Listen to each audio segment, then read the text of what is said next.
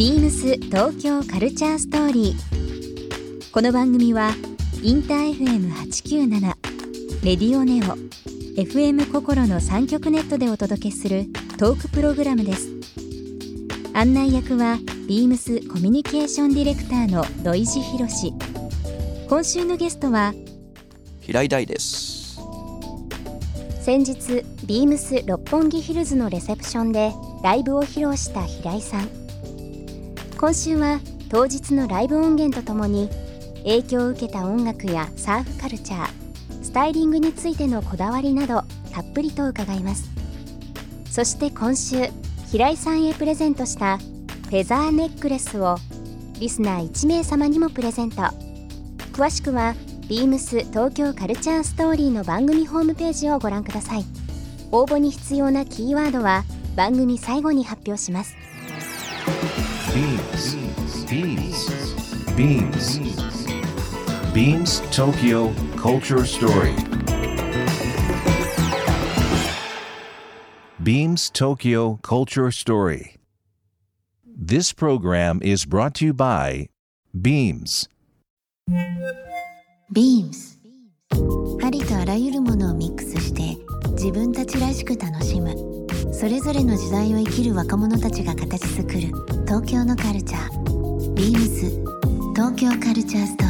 リーでもなんかルーツいろいろ伺っていくと面白いですけども以前あのお話伺った際にですね、まあ、影響を与えた方っていうのがええはい。エリック・クラプトンさん、そうですね。彼からの影響はすごい大きいかな、うん。小さい頃からやっぱりおお家でもかかっていましたし、うん。で大きくなってから今大人になってからいろんなその彼の音楽を紐解いていっても、え。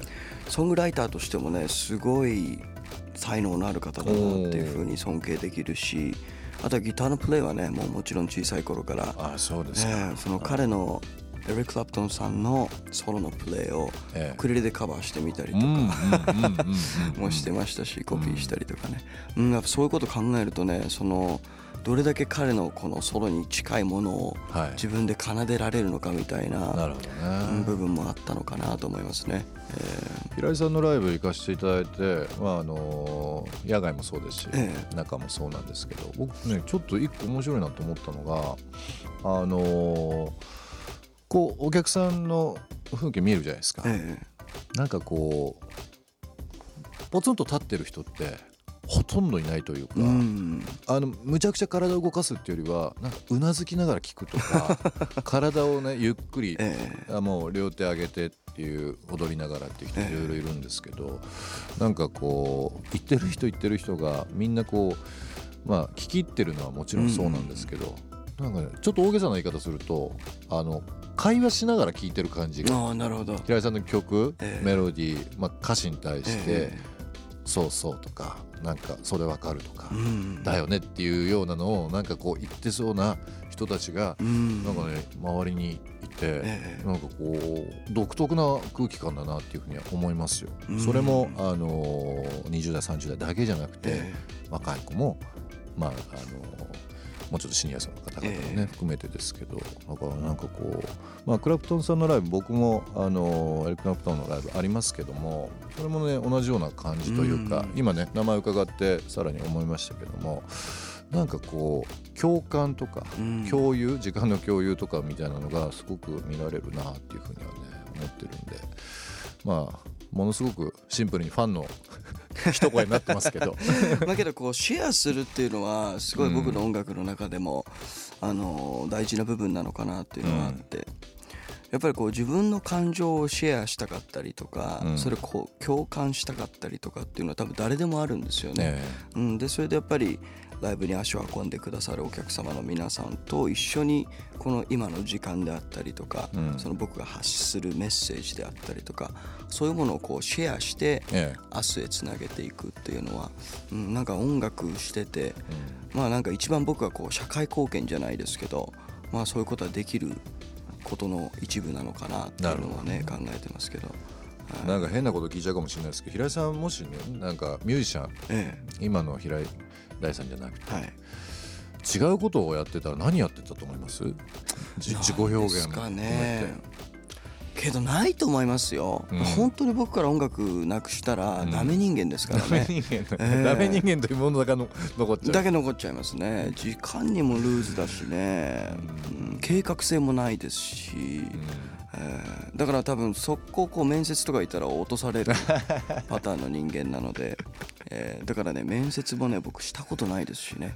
あないですか、もう受けたこともないですし、うんうん。えー面白いですね。まあこういうこと聞かれることなかなかないかもしれないですけどね、だからこの職業に就いたっていうねなんかこう瞬間がなかったです、ね、職業と思ってないんじゃないですかそもそも。いやけどねそれはね思ってるの。ちゃんと思ってる。実は。実は、ええ。これでやっぱご飯食べなきゃいけないなっていうのはありますからやっぱり、えまあ順奔放すぎてもね。連絡つかないとこどこ行くか分かんないとかあるかもしれないですけど。ビームス東京カルチャーストーリー、えーここで1曲、えー今日もですねビームス六本木ヒルズのレセプションパーティーの時の、えー平井さんのライブライブ音源からになります、えー曲のご紹介の方よろしいでしょうか？こちらもですね7月にリリースした Wave on Waves のアルバムの中からの1曲になります。この曲はね博士さんあのかの有名なえー博士太郎さんともコラボしたバージョンがございますのでそちらもねいいなと思った方はチェックしてみてください。始まりの歌 Here we go さっきあのロサンゼルスカリフォルニアの話させていただきましたけど、まあ、カリフォルニアのカウンターカルチャーももちろんそうですし、まあ、サーフビーチカルチャーっていうのはまあイメージとしてあると思うんですけど、まあ、平井大さんといえばそのキーワードの中に、まあ、今申し上げたビーチカルチャええ。ーみたいなこうイメージっていうのがあるんですけどもそのなんだろう。まあ僕は思ってるだけかもしれないですけど、まあ、そのイメージ、うんうん。まあ、ファンの方も思われたりだとかっていうのはあるかもしれないんですがもともとそのサーフとかビーチカルチャーのきっかけって誰かにこう教えられたりだとか何かこう憧れがあったりはしたんですか？そうですね。なんかこう自分の父からの影響が一番大きいですけど、うん。やっぱ週末になったらば海に連れて行かれて、うんうん、ワックスをボードに塗って、うん。っていうのがなんかこえー。う週末の過ごし方だったので、まあそこかなと思いますね。小学生ぐらいの時ですか？いやもっともっ前かと前かららですね。もうもっと前から。本当に小さい頃幼稚園に行く前からですね、うん。ずーっとそういうのはもうやってたのおで、父さんがそういうのっていいですね。うん、そうですね。今考えるとね。ねえ。そうなんだ。じゃあ、えーまあ、東京からなんで湘南行ったり千葉行ったりだとか。そうですね。うん。まあ、コンクリートジャングルの中で生まれ育ったってね、うん。さっきおっしゃってましたけどやっぱりこうどうですか？実際今ちっちゃい時からこう、うん。湘南とか葉山、まあ、鎌倉、まあ、あと千葉はい。一宮とかいろいろありますけども、東京から見たそのビーチカルチャうんうんうん。ーで、あのまあ移り住んだりだとか、ええ。まあ、週末行ったりだとか結構人によってもありますけど特別ですかやっぱり？なんかこう東京にずっと住んでてうんうん。近隣の海っていうのはどういう存在だったりまあ単純に連れて行かれただけなのかもう好きで好きでっていうのいつの間にかなったのかっていうのは自分の中で存在はどうです？まずうね、ん、砂が僕苦手なんですよ、うんうん、砂が苦手。砂ってなんかどこでも入ってくるから 穴という隙間というね穴。穴というからね、えうん。えとかねあの海ってしょっぱいなとかうんね、意外な一言、んかこうねあのーなんていうのかな。あの不便な部分がたくさんあるんですよね海って。まあけどだから多分東京だったりその町に住んでると、まあ、そのさっきの古着の話じゃないですけど、ね。その不便なところにこう魅力を感じるというか、うん、砂ついちゃってちょっと気持ち悪いなっていうことってなかなか多分ねうん。町に住んでるとないと思うんですよそういう経験とかもね。実際ねそうかもしれないですね、だからなんかそういうなんていうのかな町に住んでると気づけない不便さみたいなものがうん。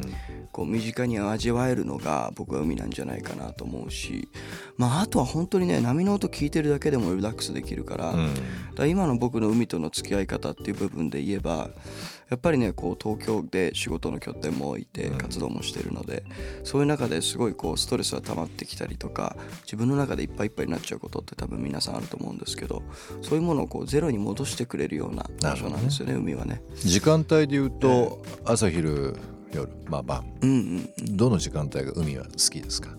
どの時間帯でもいいですよね。どの時間帯ええ。朝行っても爽やかですし、うん昼行っても賑やかでいいですし、うん、夕方はねもちろんサンセットは綺麗で夜もまたロマンティックですから、うん。ええ表情全然違いますもんね、うん。あのまあ東京近郊の海もそうですし、まあ、ハワイロサンゼルスいろいろ海あります、まあそのエリア外も含めてですけど、ええ。どこの海どこのビーチが自分の中でお気に入りですか？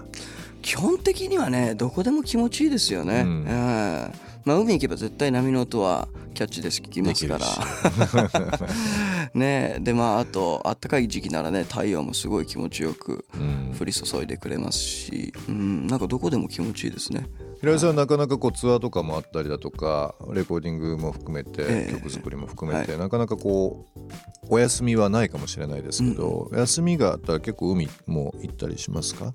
休みやったらねすぐ行っちゃいますよ、うん。波乗りも波乗りはねここ最近してないですね、じゃあ車飛ばしてそうですね。ちょっと波音聞いたりまあ、あとは犬がいるので、うん。家には。だからその犬の散歩とかもね、込みで、うん。うん、やっぱりね海連れてくとすごい喜びますから、ねめちゃくちゃ喜びますよね、なんでこいつそんな海好きなんだろうってね。いつも不思議に思うんですけど。海のイメージ強いんですけど山とかは結構行かれたりしますか？山もね今キャンプねキャンプブームではありますけど、スノーボードやったりうんうんうんうん。とかしてましたね、横乗りは基本的には好きなんで好すよ。きですか、ええ。うん。アクティブで、けどね怪我するとね、うん。いろんな方に迷惑かけちゃうから。今日もねスタッフのそ方僕いらっしゃってますけどね、う真面目なんですよね 散々話しておいて最後に真面目ですからって言いましたけどね、ええうんまあ、その一言がかなり真面目ではありますけど。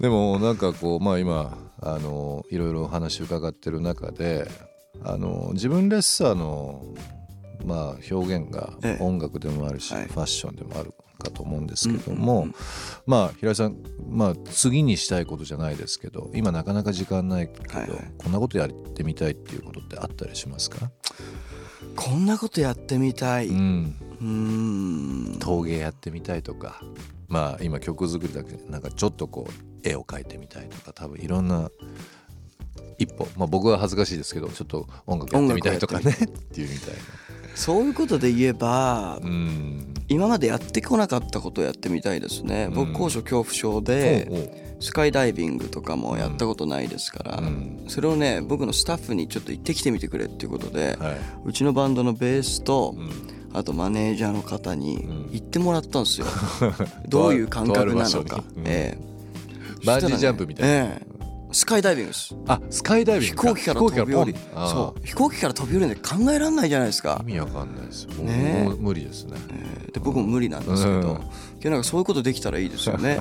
あいろいろトライしてみないとね、うん。あのでも高いとこはちょっとやだな。ー人生観変わりますからね 多分ね。ね。え ビームス東京カルチャーストーリー。ゲスト平井大さんにプレゼントしたフェザーネックレスをリスナー1名様にもプレゼント。応募に必要なキーワード「六本木」を記載して番組メールアドレス beams897 アットマークインター FM.jp までご応募ください。詳しくは番組ホームページまで。BEAMS ビームス辻堂ショップマネージャー後藤信彦です。ビームス辻堂はメンズのビームスプラスとウィーメンズのビームスボーイの2レーベルを展開し、オーセンティックな大人のカジュアルスタイルを提案するコンセプトショップです。広々とした空間の店内でビームスで唯一の商品構成をお楽しみください。テラスモール湘南の2階でお待ちしております。BEAMS 東京カルチャーストーリー Beams Tokyo Culture Story. This program was brought to you by Beams.